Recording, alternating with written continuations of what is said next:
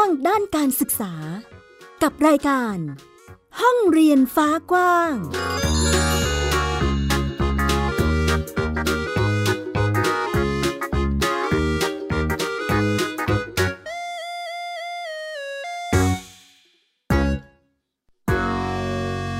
สวัสดีค่ะ คุณผู้ฟังต้อนรับคุณผู้ฟังทุกท่านเข้าสู่รายการห้องเรียนฟ้ากว้างนะคะ กลับมาพบกับมิวอัยดาสนศรีเช่นเคยนำเอาเรื่องราวข่าวสารด้านการศึกษา มาเล่าและพูดคุยให้ได้ติดตามกันค่ะ วันนี้มีเรื่องราวของการเรียนรู้จากเครือข่ายก่อการครูในพื้นที่ภาคอีสานมาเล่าให้ฟังค่ะ เป็นการแลกเปลี่ยนมุมมองของตัวเองกับเพื่อนร่วมงาน และก็องค์กรผ่านการทำงานของกันและกันนะคะ นอกจากนี้ยังมีห้องเรียนเชียงดาวค่ะ เป็นการการเชื่อมโยงเอาธรรมชาติรอบตัว มาเป็นฐานความรู้ และยังมีห้องเรียนพหุภาษาอีกด้วย ที่เป็นนักเรียนที่มีความหลากหลายทางเชื้อชาติ เขามาเรียนรู้ร่วมกัน จะเป็นอย่างไรไปติดตามกันค่ะ ไทย PBS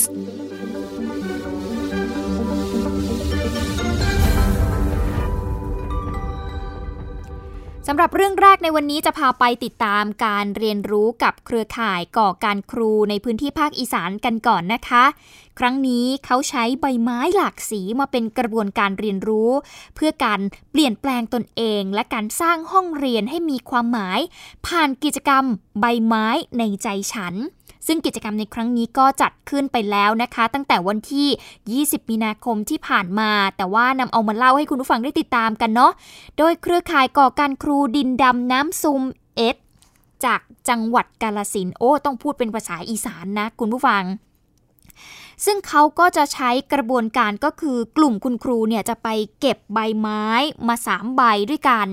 จากนั้นเนี่ยนำมาออกแบบจัดวางในกระดาษ A4 แล้วก็ไปแลกเปลี่ยนมุมมองต่อตัวเอง เพื่อนร่วมงานแล้วก็องค์กรผ่านการทำงานของกันและกันค่ะ เดี๋ยวเราจะไปฟังเสียงของคุณสราวุธพลตื้อ เกี่ยวกับการเรียนรู้ในครั้งนี้ ว่าพวกเขามีการแลกเปลี่ยนกันยังไงไปฟังค่ะครับแน่นอนครับการทำกิจกรรมโดยเฉพาะกิจกรรมที่เน้นการเปลี่ยนแปลงตัวเองนะครับเพื่อนครูต้องมีชุดประสบการณ์ที่มีการแชร์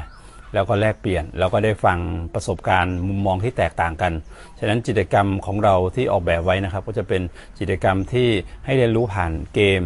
ให้เรียนรู้ผ่านการไข้ควรตัวเอง ซึ่งสิ่งเหล่านี้มันเป็นสิ่งที่ต้อง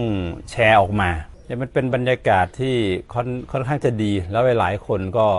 รอรูปแบบนี้อยู่ แล้วคุณครูก็คงจะนึกกลับไปที่ห้องเรียนตัวเองว่าโอ้จริง ๆ แล้วถ้าเรามีห้องเรียนลักษณะอย่างนี้นี่มันก็เป็นการเปลี่ยนแปลงแล้ว ฉะนั้น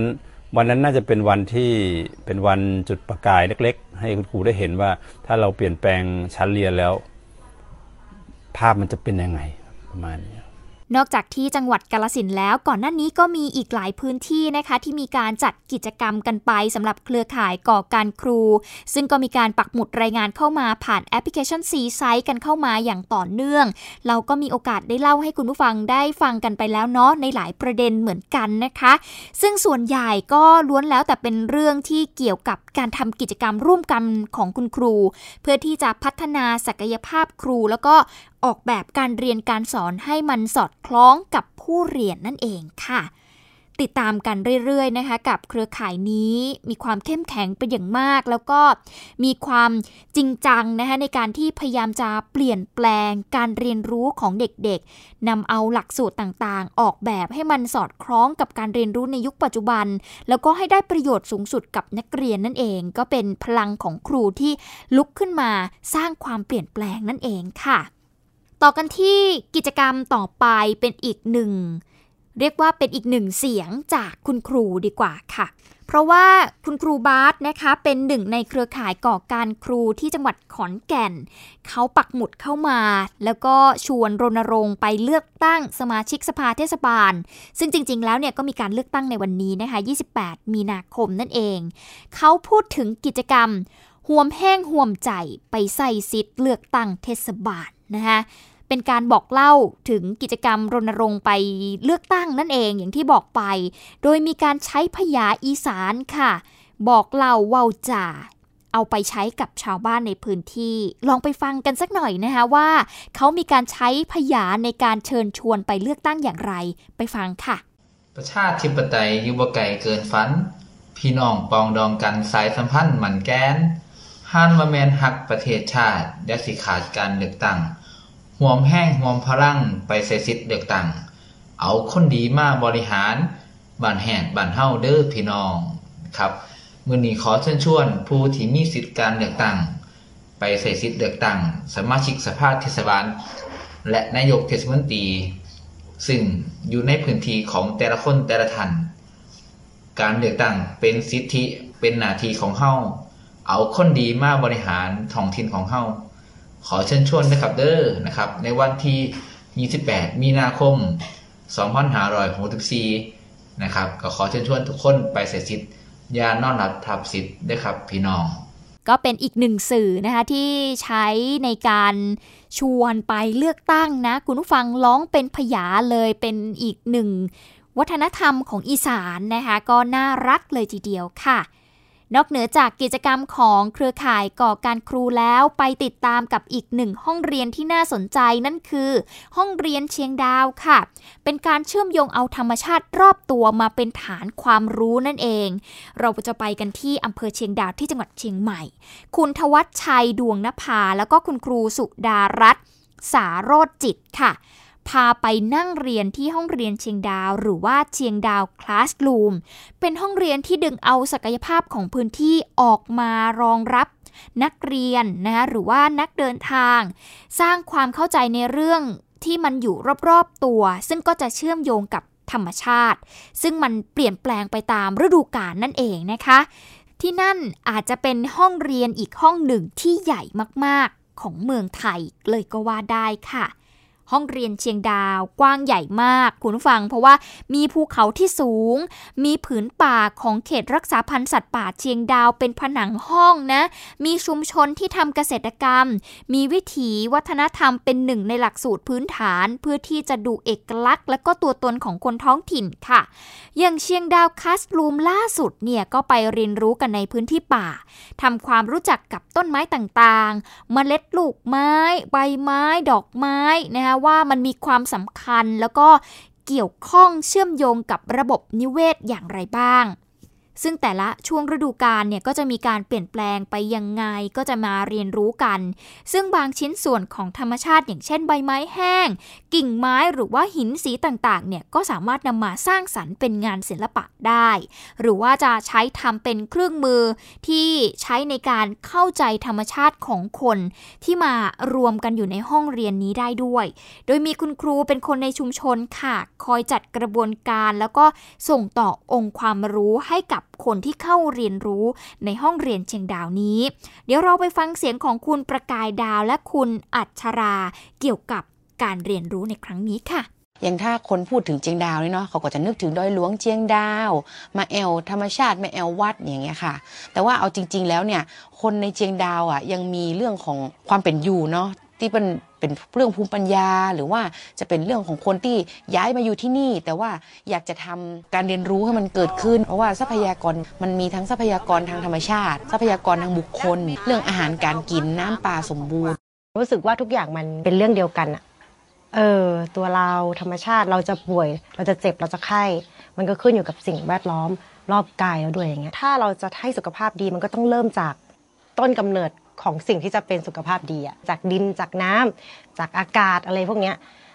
ก็อยากจะส่งต่อความรู้เหล่านี้ให้กับทุกๆ คนอะไรเงี้ยอืมโดยเฉพาะเยาวชนในเชียงดาวหรือคนในเชียงดาว นี่เป็นห้องเรียนที่เรียนรู้เพื่อให้รู้จักตัวเอง รู้จักชุมชนแล้วก็สิ่งที่อยู่รอบตัวนะคะ หัวใจสำคัญก็คือเมื่อรู้แล้วเกิดเป็นพลังดีๆ เพื่อที่จะช่วยกันดูแลรักษาธรรมชาติกันต่อไปนั่นเองค่ะ เป็นห้องเรียนเชียงดาวนะคะคุณผู้ฟังสำหรับครั้งนี้ ไปอีกห้องเรียนหนึ่งห้องเรียนพหุภาษาค่ะ ห้องเรียนนี้คือการเรียนรู้ของนักเรียนกลุ่มที่ไม่ได้มีภาษาไทย เป็นภาษาแม่ ซึ่งในประเทศไทยเนี่ยมีเด็กกลุ่มนี้กว่า 2 ล้านคนนะคะเป็นเรื่องที่ไม่ควรมองข้ามค่ะ เพราะว่า มีความพยายามในการที่จะออกแบบการเรียนรู้ให้เหมาะสมกับเด็กกว่า 2 ล้านคนที่ว่านี้อยู่นะคะ คุณสุพินันกันทวงนะคะเป็นคุณครูโรงเรียนบ้านแม่ก้อนในที่ตำบล ทุ่งข้าวพวงอำเภอเชียงดาวจังหวัดเชียงใหม่ เขาบอกเล่าเรื่องราวเข้ามาจาก ที่โรงเรียนนี้ล่ะค่ะ ซึ่งที่นั่นก็จะมีเด็กๆหลายชาติพันธุ์นะคะ ทั้งไทยใหญ่ลาหุ แล้วก็คนเมืองเขาจะเรียนรู้ร่วมกันอยู่ในนั้น ด้วยความที่มันมีความหลากหลายแบบนี้แหละค่ะ ก็เลยมีการนำเอาหนังสือเล่มใหญ่ หรือที่เรียกกันว่า Big Book มาใช้ในกระบวนการเรียนการสอนวิชาภาษาไทย ซึ่งเป็นภาษาที่2นะคะไม่ใช่ภาษาแรกนะคุณผู้ฟัง ภาษาไทยเนี่ยเป็นภาษาที่ 2สำหรับเด็กๆ กลุ่มชาติพันธุ์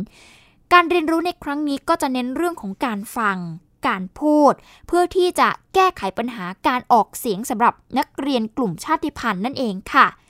หนังสือเล่มใหญ่หรือว่าบิ๊กบุ๊กนี้จะเป็นหนังสือที่นำเอาเรื่องราวใกล้ตัวหรือว่า วิถีชีวิตของนักเรียนเนี่ยเอามาวาดภาพแต่งเป็นเรื่องราวค่ะ มีจำนวนด้วยกัน 10-15 หน้า กระตุ้นความสนใจชวนให้นักเรียนเนี่ยเกิดนิสัยรักการอ่าน เห็นเล่มใหญ่ๆ โอ้โหคุณฟังจะบอกว่าหนังสือเล่มนี้เนี่ยใหญ่นะคะ สามารถนำไปใช้เป็นหนังสือส่งเสริมการอ่าน ในช่วงเวลาว่างของนักเรียนได้ด้วย ซึ่ง Big Book เนี่ยเกิดจากการทำงานออกแบบร่วมกันกับทางบูรณิธิภาษาศาสตร์ประยุกต์ และเครือข่ายภาคีด้านการศึกษา จัดการเรียนรู้ตามแนวทางทวิพหุภาษา โดยใช้ภาษาแม่เป็นฐานนั่นเองค่ะ ไปฟังเสียงบรรยากาศการเรียนรู้ของน้องๆที่นี่กันนะคะ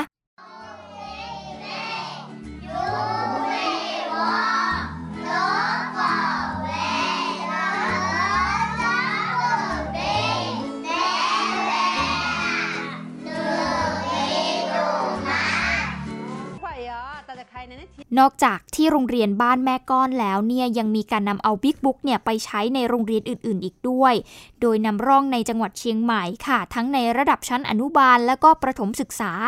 ซึ่งวิธีการใช้ก็จะเริ่มจากการให้คุณครู ใช้ภาษาท้องถิ่น แล้วก็เริ่มตั้งคำถามกับเด็ก ๆ ว่าเด็ก ๆ เห็นอะไรบ้าง อ่านให้นักเรียนฟัง จากนั้นนักเรียนก็จะอ่านไปพร้อม ๆ กับคุณครูที่เป็น คุณครูที่สอนภาษาไทยกลางนั่นเอง หรืออาจจะจัดกระบวนการแบบ อาสาสมัครในห้องเรียนเนี่ยมาอ่านพร้อมกับคุณครูจนจบเรื่องก็ได้ แล้วก็ให้เด็กๆอ่านเอง มีการจับคู่คำด้วยนะคะ มีการทบทวนคำซึ่งแบบนี้เนี่ยก็จะทำให้เด็กๆเนี่ยค่อยๆเรียนรู้ แล้วก็ค่อยๆสร้างความเข้าใจไปตามกระบวนการค่ะ ช่วยให้เด็กๆนั้นสนุกกับการเรียน โดยสามารถเข้าถึงการเรียนรู้ได้อย่างมีประสิทธิภาพมากขึ้นนั่นเองนะคะ เป็นอีกหนึ่งห้องเรียนค่ะ ที่แสดงถึงความหลากหลายทางเชื้อชาตินะคะคุณผู้ฟังชาติพันธุ์ต่างๆ ที่มีอยู่ในประเทศไทยจำนวนนักเรียนกว่า 2 ล้านคนก็ไม่ได้น้อยเลยทีเดียว เราจะไม่ทิ้งใครไว้ข้างหลังเป็นอีกหนึ่งคำที่หลายคนใช้อยู่ในการที่จะผลักดันด้านการศึกษานั่นเองนะคะ นี่ก็คือห้องเรียนต่างๆ ที่เรานำมาเล่าให้ฟังในช่วงแรกนี้ ช่วงหน้าเรากลับมาติดตามกันต่อเป็นเรื่องของความปลอดภัยในรั้วโรงเรียน แล้วก็ เป็นความปลอดภัยของการเรียนรู้ที่จะเล่นกีฬาแบบใหม่ ๆ จะเป็นอย่างไรติดตามช่วงหน้าค่ะ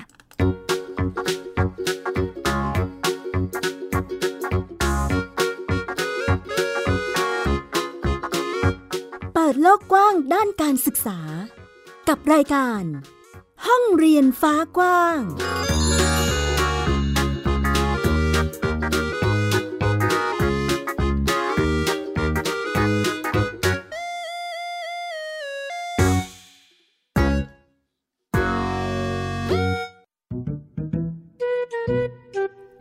พี่น้องนานิ พี่สาว กับนินจาน้องชาย ใช้ชีวิตอันแสนสงบสุขอยู่ในบ้านกับพ่อแม่ นินจา เมื่อไหร่จะเก็บจานสักที กินเสร็จแล้วก็เอาแต่นั่งเล่นเกมอยู่นั่นแหละ โห พี่นานี่ไม่รู้อะไรข้าแต่อยู่มาวันหนึ่ง กลับมีเพื่อนบ้านประหลาดประหลาดๆมาอาศัยอยู่ข้างบ้าน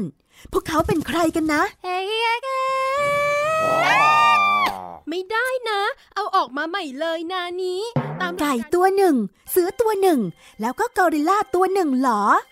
แก๊งป่วนกวนกวนนานี้กับนินจาจะทำยังไง เมื่อต้องเจอกับเพื่อนบ้านจอมป่วนที่ไม่ใช่คนสองพี่น้องต้องใช้สติปัญญาความกล้าหาญเพื่อรับมือกับปัญหาวุ่นวุ่นๆที่เหล่าเพื่อนบ้านสร้างขึ้นมาไม่หยุดหย่อน ติดตามในละคร แก๊งป่วน กวนเพื่อนบ้าน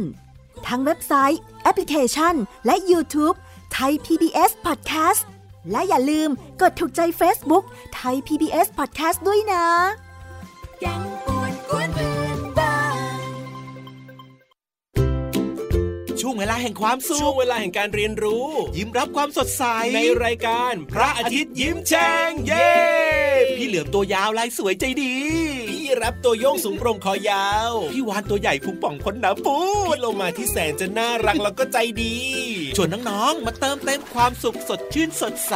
ห้องสมุดใต้ทะเล โอ้โห ความรู้เยอะมาก และนิทานลอยฟ้าของเราก็มีนิทานที่แสนจะสนุกมาให้น้องๆ ได้ฟังกันทุกวันเลย อย่าลืมนะติดตามฟังพวกเราได้ที่เว็บไซต์ www.thaipbspodcast.com แอปพลิเคชันไทย PBS Podcast แล้วพบกันนะครับ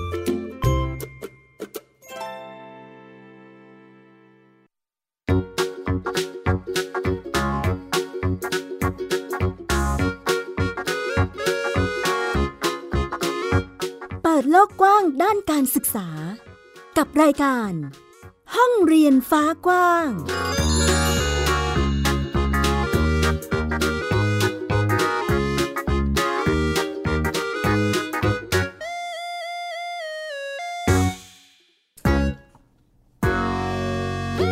ลับเข้าสู่ช่วงที่ 2 ค่ะ กับรายการห้องเรียนฟ้ากว้างนะคะ นอกเหนือจากการเรียนรู้แล้วเนี่ยความปลอดภัยที่เกิดขึ้น จากการเรียนรู้ก็ถือเป็นอีกหนึ่งเรื่องที่เราให้ความสำคัญ แล้วก็อยากจะนำมาเล่าและบอกต่อให้คุณผู้ฟังได้ติดตามกันนะคะ พอพูดถึงการเดินทางไปโรงเรียนเนี่ยหลายคนเนาะคุณพ่อคุณแม่อาจจะมีเวลาสะดวกไปส่งลูกๆที่โรงเรียน ก็ถือว่าดีไปนะเพราะว่าได้ดูแลเอง แต่หลายคนเนี่ยอาจจะไม่สะดวกค่ะตนต้องใช้บริการรถรับส่งนักเรียน แต่หลายครั้งเนี่ยเราจะมั่นใจหรือเราจะวางใจได้อย่างไรว่า รถที่เราส่งให้ลูกๆขึ้นทุกวันทุกวันเนี่ยมีความปลอดภัยหรือไม่นั่นเองวันนี้ค่ะ เราก็เลยจะมาพูดถึงรถรับส่งนักเรียนปลอดภัยนั่นเองค่ะ คุณอยู่อย่างสันตินะคะเขาก็เล่าเข้ามาผ่านนักข่าวพลเมืองค่ะ เขาบอกว่าที่โรงเรียนวัดโพผักไห่เวชพันธ์อนุสร์ที่อำเภอผักไห่จังหวัดพระนครศรีอยุธยาเนี่ยเขาได้ร่วมกันทำโครงการรถรับส่งนักเรียนปลอดภัย กับอีก5โรงเรียนในจังหวัดค่ะ สร้างมาตรฐานให้รถรับส่งนักเรียน มีระบบดูแลช่วยเหลือนักเรียน แล้วก็ผู้ประกอบการนะคะ หลังจากที่ได้รับผลกระทบจากวิกฤตโควิดทำให้รายได้ ในช่วงนี้เนี่ยอาจจะขาดไปนั่นเอง โดยทางโรงเรียนเองก็ช่วยลดค่าใช้จ่ายให้ผู้ปกครอง จากเดิมเนี่ยค่าเดินทางต้องจ่ายเดือนละ 800ถึง1,000 บาท ตอนนี้จ่ายเพียงคนละ 400 บาทค่ะ ซึ่งรถโรงเรียนให้บริการรับส่งนักเรียนประมาณ 100 คน มีอยู่ 3 คันด้วยกัน เป็นรถ 2 แถว 2 คัน กระบะอีก1คันค่ะ จะมีการตรวจสภาพตามมาตรฐานขนส่งจังหวัด พระนครศรีอยุธยาเป็นประจำอยู่ทุกๆ 6 เดือนนะคะในแต่ละวันเนี่ยครูประจำชั้นก็จะมีข้อมูลว่านักเรียนขึ้นรถคันไหนบ้าง มีรุ่นพี่นักเรียนที่คอยเช็คชื่อก่อนขึ้นรถด้วย นัดหมายมาให้ตรงเวลาหรือว่าติดตามกรณีที่ขาดลามาสายบ้างนะคะบางคันก็มีกระเป๋ารถ แต่กระเป๋ารถในที่นี้ไม่ได้มาเก็บเงินนักเรียนนะคะ เขาจะมาดูแลช่วยเหลือน้องๆ ในระหว่างที่เดินทางกลับบ้านนั่นเอง ส่วนคนขับก็เป็นคนที่ประสบปัญหาได้รับผลกระทบช่วงโควิด -19 ขาดทุนจากการวิ่งรถปกติก็หันมาวิ่งรับส่งนักเรียนแทน โดยโรงเรียนก็จะช่วยสนับสนุนค่าน้ำมันรายเดือนให้ในบางครั้ง เพื่อที่จะช่วยเหลือกันและกัน ไปฟังเสียงของคุณสุเมธตั้งตรงไพโรจน์นะคะ ซึ่งเป็นอดีตผู้ใหญ่บ้าน ที่อำเภอผักไห่จังหวัดพระนครศรีอยุธยาค่ะ ตอนนี้เศรษฐกิจมันแย่เลยอะ วิ่งไปจำทางลงน้ำมันห้าร้อยวิ่งได้ร้อยห้าสิบเลยผลที่สุดต้องมารับนักเรียนโรงเรียนเวชพันธ์อนุสรแล้วน้ำมันก็ราคาสูงขึ้น ค่าอะไรรถค่ายาง วิ่งไปจำทางมันก็ไม่คุ้ม ผมวิ่งระยะยาว ผมวิ่งจากดอลานาคู แล้วเข้าราชโด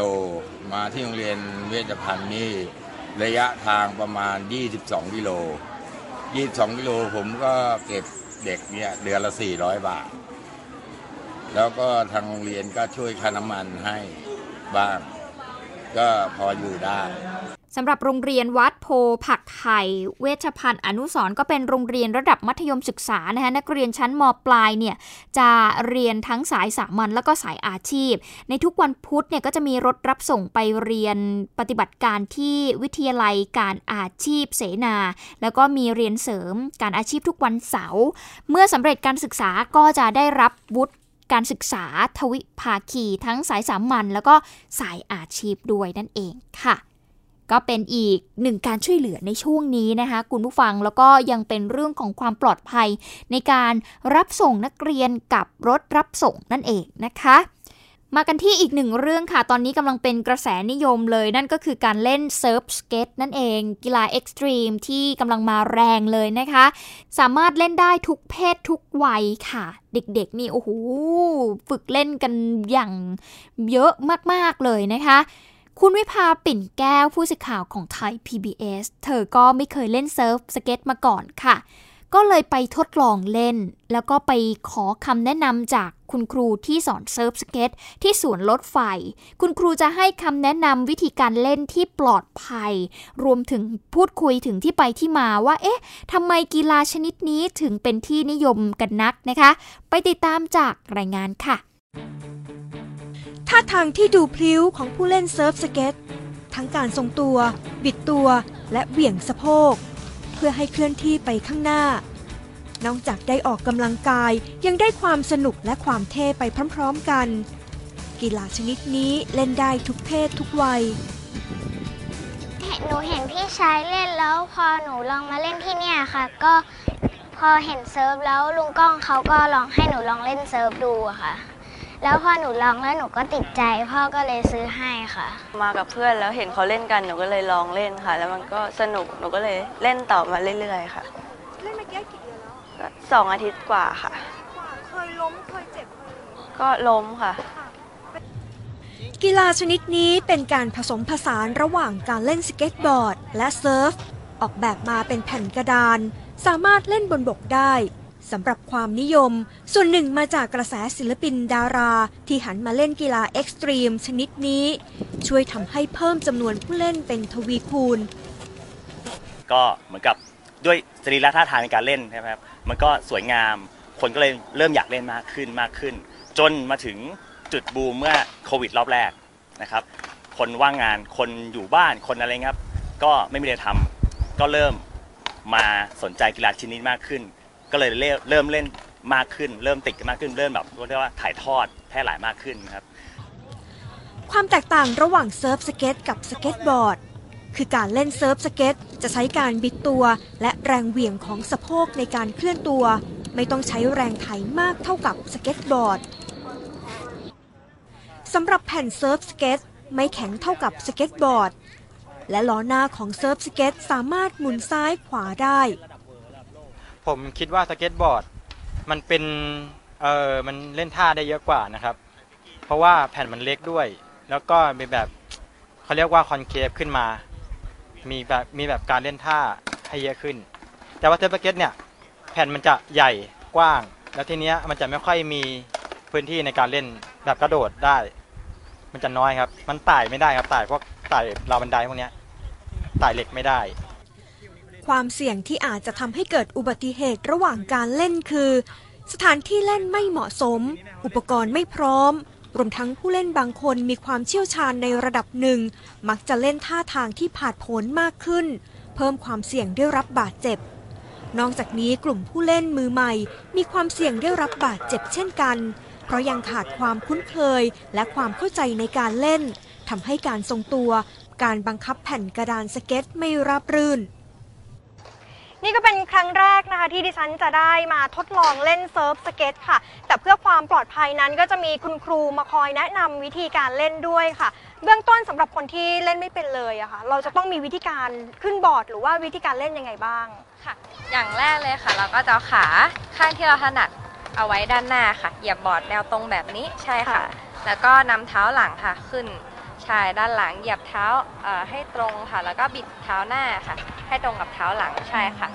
อะค่ะแล้วแล้วก็ก็ใช่ค่ะกางแขนแล้วก็ย่อตัวลงมองไปด้านหน้าถูกต้องค่ะ แบบนี้นะคะอ่า ก็จะเป็นท่าเบื้องต้นสำหรับคนที่เพิ่งหัดเล่นนะคะ ใช่ค่ะ แล้วเราก็เคลื่อนไปข้างหน้าใช่ไหมคะถูกต้องค่ะ ค่ะ แล้วถ้าลงเราจะถ้าลลงงเราก็เหมือนเดิมเลยค่ะ บิดขาหน้าค่ะกลับมาขาหน้านะคะ ใช่ค่ะ ใช่แล้วก็ขาหลังลงค่ะ ใช่ถูกต้องโอเคค่ะ เรียบร้อยก็เพื่อความปลอดภัยต้องทำแบบนี้ค่ะ การใช้อุปกรณ์ป้องกันช่วยลดความรุนแรงหากได้รับบาดเจ็บ มีทั้งสนับศอก สนับข้อมือ สนับเข่า และหมวกกันกระแทก มีราคารวมไม่ถึง 2,000 บาท แต่สิ่งสำคัญการเล่นที่ปลอดภัย คือต้องเคารพกติกาของสนามที่เล่นด้วยก็ คือเวลาเราไปเล่นที่ไหนก็ช่างเนี่ยเอ่อตอเราต้องรู้กฎก่อนเนาะว่าว่าว่าแต่ละที่เนี่ยเล่นยังไงเอ่อเลนไหน แล้วก็มีการเว้นระยะห่างกันเท่าไหร่อะไรเงี้ยค่ะ อย่าง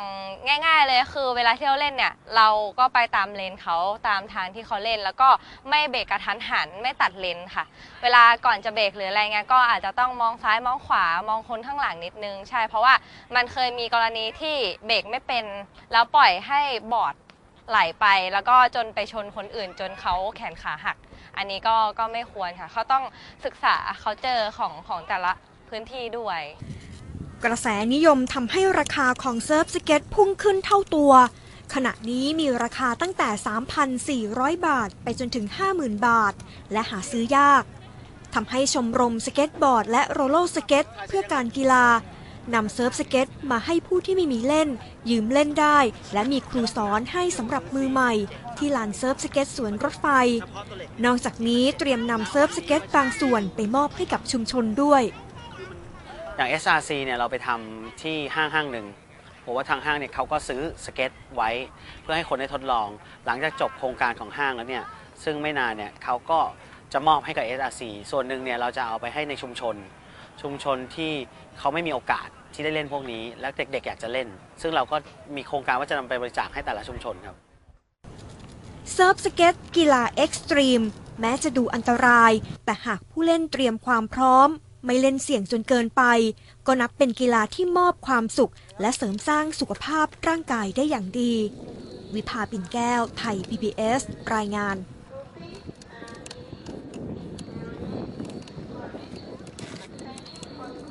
ช่วงนี้กีฬาเซิร์ฟสเกตก็กำลังได้รับความนิยมดังนั้นน้องๆ คนไหนที่เพิ่งหัดเล่นก็ทำตามคำแนะนำของคุณครูได้เพื่อความปลอดภัยของตัวเองนะคะ เพราะว่าก็เห็นหลายคนเหมือนกันที่เป็นเพื่อนของดิฉันเองนะ ไปเล่น โดยที่เพิ่งจะเริ่มเล่นก็บาดเจ็บไปหลายคนเหมือนกัน ดังนั้นต้องเล่นให้ถูกวิธีนะคะแล้วก็รักษาความปลอดภัยของตัวเองด้วยนะคะ เอาล่ะทั้งหมดนี้คือห้องเรียนฟ้ากว้างที่นำมาฝากคุณผู้ฟังในวันนี้ค่ะ ติดตามกันได้ใหม่สัปดาห์หน้า ดิฉันนายดาสนศรีขอตัวลาไปก่อน สวัสดีค่ะ ติดตามรายการได้ที่ www.thaipbspodcast.com แอปพลิเคชัน Thai PBS Podcast หรือฟังผ่านแอปพลิเคชัน Podcast ของ iOS Google Podcast Android Podbean SoundCloud และ Spotify ติดตามความเคลื่อนไหวของรายการและแสดงความคิดเห็น โดยกดถูกใจที่ facebook.com/thaipbspodcast